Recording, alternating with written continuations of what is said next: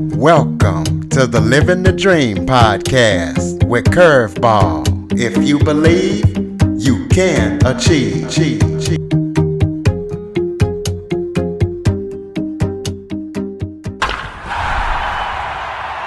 Welcome to the Living the Dream with Curveball podcast, a show where I interview guests that teach, motivate, and inspire. Today, I am joined by fictional writer Stephen Murray. Stephen is based in Las Vegas. He has four self published works of fiction. All of his novels are free of language, violence, and sexual content, so anybody can read them. Stephen's novels have received five star reviews from his readers, as well as positive reviews from the judges at the Writers Digest Award contest. So we're going to be talking to him about his books as well as self publishing. Stephen, thank you so much for joining me today. Oh, it's a pleasure, Curtis, and thank you so much for inviting me on your show. And I'd like to thank your listeners for tuning in. Why don't you start off by giving us all a little bit of background about yourself? Sure. Well, as you can tell, I'm not originally from America. I was born in England, and as a young child, my family emigrated to southern Africa. We lived in different countries throughout the southern half of Africa. When I finished school, I went back to England and I lived in London for seven years. And then I got the opportunity of a job in Southern California in Los Angeles. And so I moved there and I was 27 years there before moving to Las Vegas. And I've lived in Las Vegas now for the last 18 years. And my career has been in the computer software industry. I've had my own business. I've traveled extensively throughout the world. And I'm now moving into retirement and enjoying writing novels. So, what inspired you to start writing? You know, you're a computer software person. So, what made you want to start writing and how did you get started? I first set out, Curtis, to write a book on my travel experiences. It was going to be like an autobiography because I've traveled to almost 40 different countries throughout the world on all five continents. I've lived on three continents. And I thought it might make an interesting read because I've interfaced with all these different customs and cultures from all these different countries. And that's what I started out to write. But when I finished that, the publisher said that people aren't reading biographies unless it's somebody well known or famous. And if I wanted to write, I needed to write more fiction and more for the female reading audience because women are the ones buy the books. And as I'd written my biography, I discovered this real joy of writing. And so I thought I'm going to take this as a challenge and see if I can write women's fiction, knowing nothing about it, of course. And that's what got me started. So I notice your books are in several different genres. Tell us about the genres that you write in and why you decided to write in multiple genres. Well, the, the first book that got published when I was told to write for women's fiction, and I had no idea what to write. And I was searching for an idea, and I came across a wedding chapel, you know, we're the marriage capital of the world here in Las Vegas. And I had some friends visiting from Belgium. They were business clients actually, and they wanted to go to a wedding chapel. And as I was with them that day, we met a couple that was waiting to go and get married. And I wondered why they were here and where their friends and family were and why they were just by themselves. And I suddenly thought, there's my book. So I wrote a, the first fictional book, it's mainstream fiction, is called The Chapel of Eternal Love Wedding Stories from Las Vegas. And it's a series of short stories. They're woven together into a novel, but the reader spends a day with the wedding organizer, Rosemary, and you meet all the couples and why they have come to Las Vegas, why why they have fallen in love, what's their reason for getting married. And it's just a fun, cute, easy read. But I didn't plan on publishing it. And by that time, by the time I'd finished that, I'd met some other authors and they were writing different things. And I thought, well, now I want to have a stab at a murder mystery. So I wrote a murder mystery and called Murder Aboard the Queen Elizabeth II. And I took that to get published. And the gentleman said, What else have you written? I said, A book about a wedding chapel. And he said, Oh, you've got to get that published before your murder mystery. So the wedding chapel mainstream fiction came out. And then people want to know what happened to the couples in that fictional book. So I then had to write a sequel saying what happened to all the couples five years down the road. And then I got my murder mystery book out. And then I thought I wanted to try something different. I think it's because writing has to be a challenge. And I like the idea of challenging book subjects. And the, so the fourth book, Discreetly Yours, is a crime fiction book. And the one that's being edited right now, it's a nice, warm, and fuzzy Christmas novel. So I just enjoy the challenge, Curtis, I think, of writing different genres. It makes the brain work a little bit harder, I think. So you mentioned that you had a publisher, but you decided to self publish. What made you decide to switch from having a publisher to self publishing? Well, actually, the, the gentleman who I saw, it wasn't a publisher per se. It was a gentleman that helped put books together. He his company does editing, they do the typesetting, they do the cover design, and all of that stuff. And I was very green when I first took the my my books there. I really had never met any authors or anything like that. And the gentleman I spoke to, you know, he seemed very knowledgeable. And as he said, you know, if I go to a t- traditional publisher, it could be three years before your book actually sees the light of day. And then, of course, you have to write all these query letters, you know, to get accepted by a traditional publisher. And I thought, you know, I'm not too sure as I want to go down that road. I don't want to spend time just writing letters and letters and letters and possibly getting, you know, a bunch of rejections. I, I had no idea. So I just thought I'm going to go the self-publishing route, and I felt comfortable with the gentleman that did the cover design and the typesetting and the editing. He had a good group of staff there, and they did a mighty fine job. And the, the one advantage I think of self-publishing, Curtis, and in my view anyway, is that I do own all the rights to it. If ever any of them get made into a TV movie, or in the case of Chapel Books, a TV miniseries, I own all the rights and I can call the shots. And I'm not too sure whether that holds true in traditional publishing. I think one would have to read the contract very, very carefully. But at least I know with the novels that I've got out there, if anything develops into them, I at least own all the rights and have some say in what what goes on. Well, speaking of that, talk about the advantages and disadvantages of self-publishing, as well as how difficult is it to market books as a self-publishing author. It's very, very tough, Curtis. I have to say it's not easy. Although I'm not too sure whether publishers do that much for people anymore. I, am sure if it's a well known writer like Stephen King or somebody of that nature, John Grisham or Danielle Steel, uh, they probably help set up book signings all over the country and what have you. I'm not too sure whether they do that for the unknown author.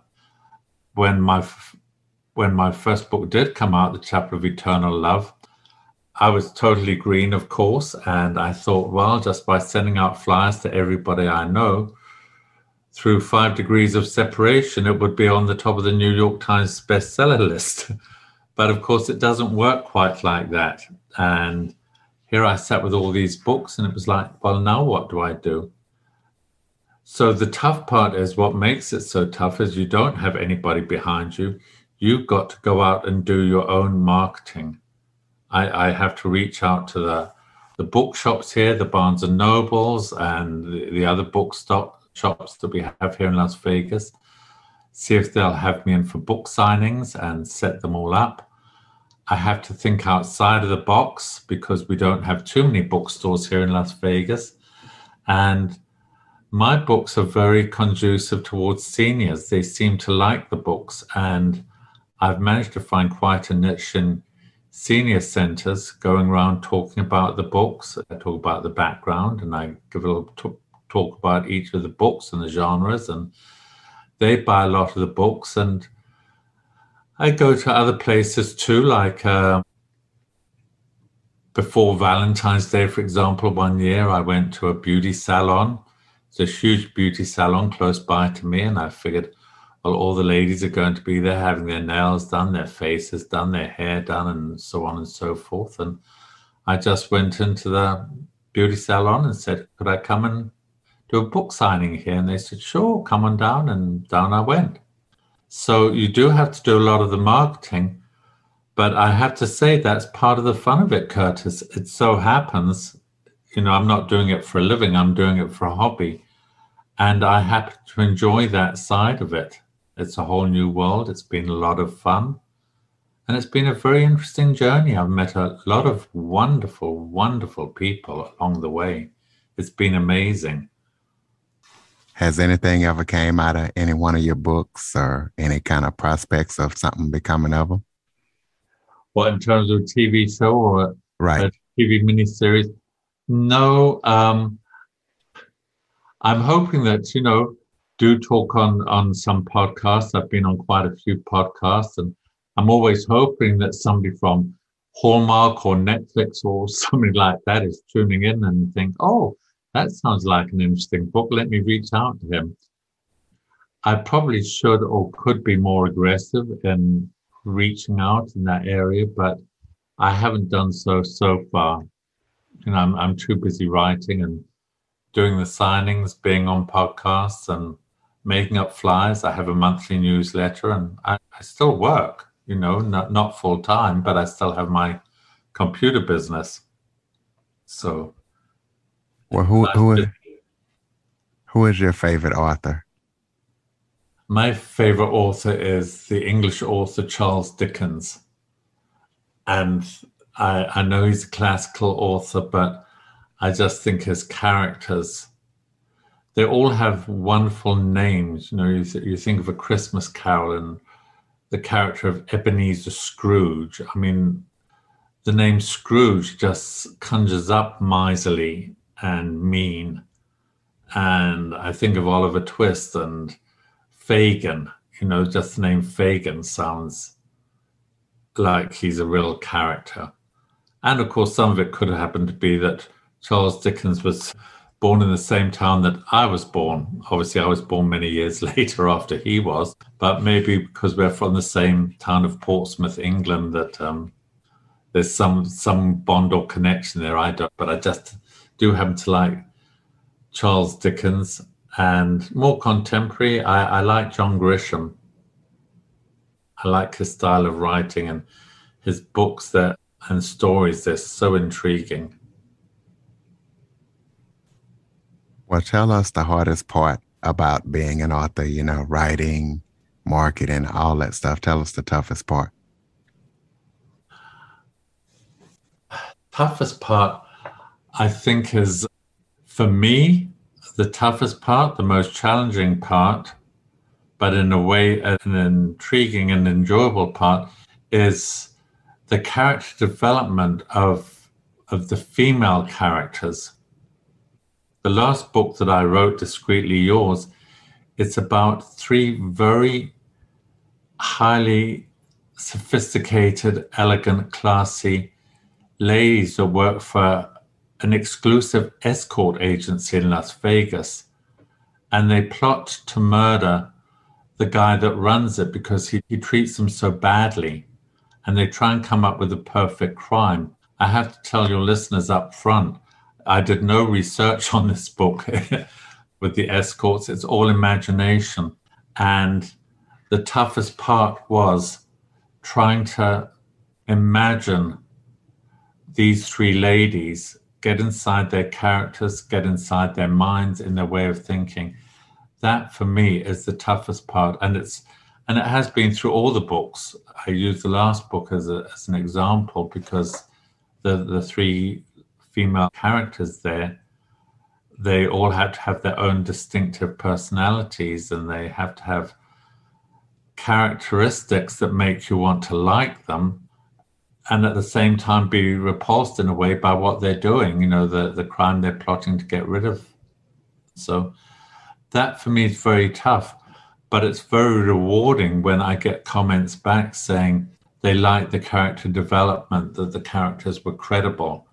It's very rewarding, but it's very tough to get to that point for me anyway. I don't know what it's like for other male authors writing for female writing female characters, but for me, it's certainly certainly a challenge, no question. You talked about for that book you didn't do any research, but when you write other books, your other books that you have written, how much research do you put into them? Actually, I I I don't, Curtis. All the books are totally total imagination, every single one of them the first book, The Chapel, yes, I did get the inspiration from just happening to be at the wedding chapel that day and talking to that one couple waiting to get married. And when I drove home, I thought, gosh, why are they here? Why? What made them come to Las Vegas? What makes anyone come to Las Vegas just to get married? And all the stories tumbled into my mind. And I never, I have never interviewed a couple per se who got married at a wedding chapel, or I've never interviewed a wedding organizer or anything like that. It's all 100% imagination. It's, I just like using my mind and just letting my mind wander and create the environments. You know, some of the wedding chapels here in Las Vegas now, they're almost like a McDonald's. It's like a drive-through. you know, where you hand over the license and you know the next thing you get certificate kind of thing, and it removes all the romance. And even though my books aren't romantic, they're not romance per se. I do like them to be a little bit more romantic than a drive-through wedding chapel. You know, if you know what I mean. I definitely know what you mean. Do you have any current projects or upcoming projects that you're working on that people need to know about? I'm working on a Christmas novel, something again totally different. And it's a very, very warm and fuzzy Christmas novel. And I have it completed. It's currently being edited. The book cover is being designed. I'm hoping to send it to the typesetters next week. And Hopefully, it will be out sometime in the middle of October. It's called Discovering the Christmas Spirit.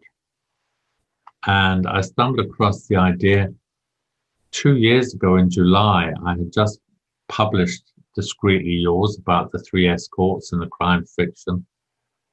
And I needed a break, I think, from the seedy side of Las Vegas and from murders and escorts and all things that are unsavory in that world. And I just happened to be flicking through the channels one night on TV after the book came out, and I stumbled across Hallmark and they had their Christmas in July. And I just kind of got swept up in that story. And I thought, no, that's what I need to do next. Write a nice, warm, lovable, fun Christmas book that will be totally different from Discreetly Yours and from anything else I've written. So that's what I've been working on for the last two years, and hopefully that will be out, as I said, this year. Well, throw out your contact information. If you have a website, how can we purchase your books and your social media links? Each of the current books, they have their own website, but I do have one global website. It's called the website is www.curveball, author Stephen, S T E P H E N, Murray, M U R R A Y com. And it will, it's my author website. It'll tell you more about myself, my background, and then it has links to all of the books where you can go and read the customer reviews, professional reviews, synopses of the books and learn more about them. And they can also be purchased, of course, on any one of the sites. You can purchase all of them or just one of them uh, if you want signed copies.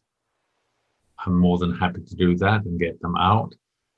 They're also available on Amazon.com. And you can also go into any, if they go to the author website and see the titles of all of the books, they can also go into their local Barnes and Noble or any bookstore and order them through there because they're all distributed through Ingram Spark.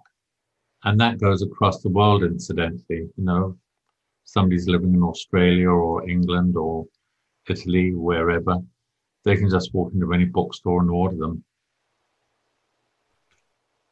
Do you have any final thoughts before we close it out? I would just like to say to anybody out there who is listening, who is thinking of writing a book or in the middle of writing a book and they're not too sure where to go, um, they're nervous about it, I would just say, go for it, make it happen. It'll take you on a journey that you've never imagined. I certainly never imagined it. And self publishing, there is some upfront costs You've got to pay for your own website and your own editing and so on and so forth. But it's a very worthwhile journey, and I would say go for it, make your dream come true. And I thank you, Curtis, for inviting me on your show. It's been an absolute pleasure. And again, I appreciate your listening, listeners tuning in. I hope they enjoyed it as much as I did. Well, we appreciate you as well. Ladies and gentlemen, www.authorstephenmurray.com. Also, be sure to follow, rate, review, and share after listening. Android listeners, go to the Google Play Store and download the Living the Dream with Curveball podcast app. Stephen, thank you so much for joining me today. It's been a pleasure, Curtis. Thank you for having me. For more information on the Living the Dream podcast, visit www.djcurveball.com. Until next time, stay focused on living the dream.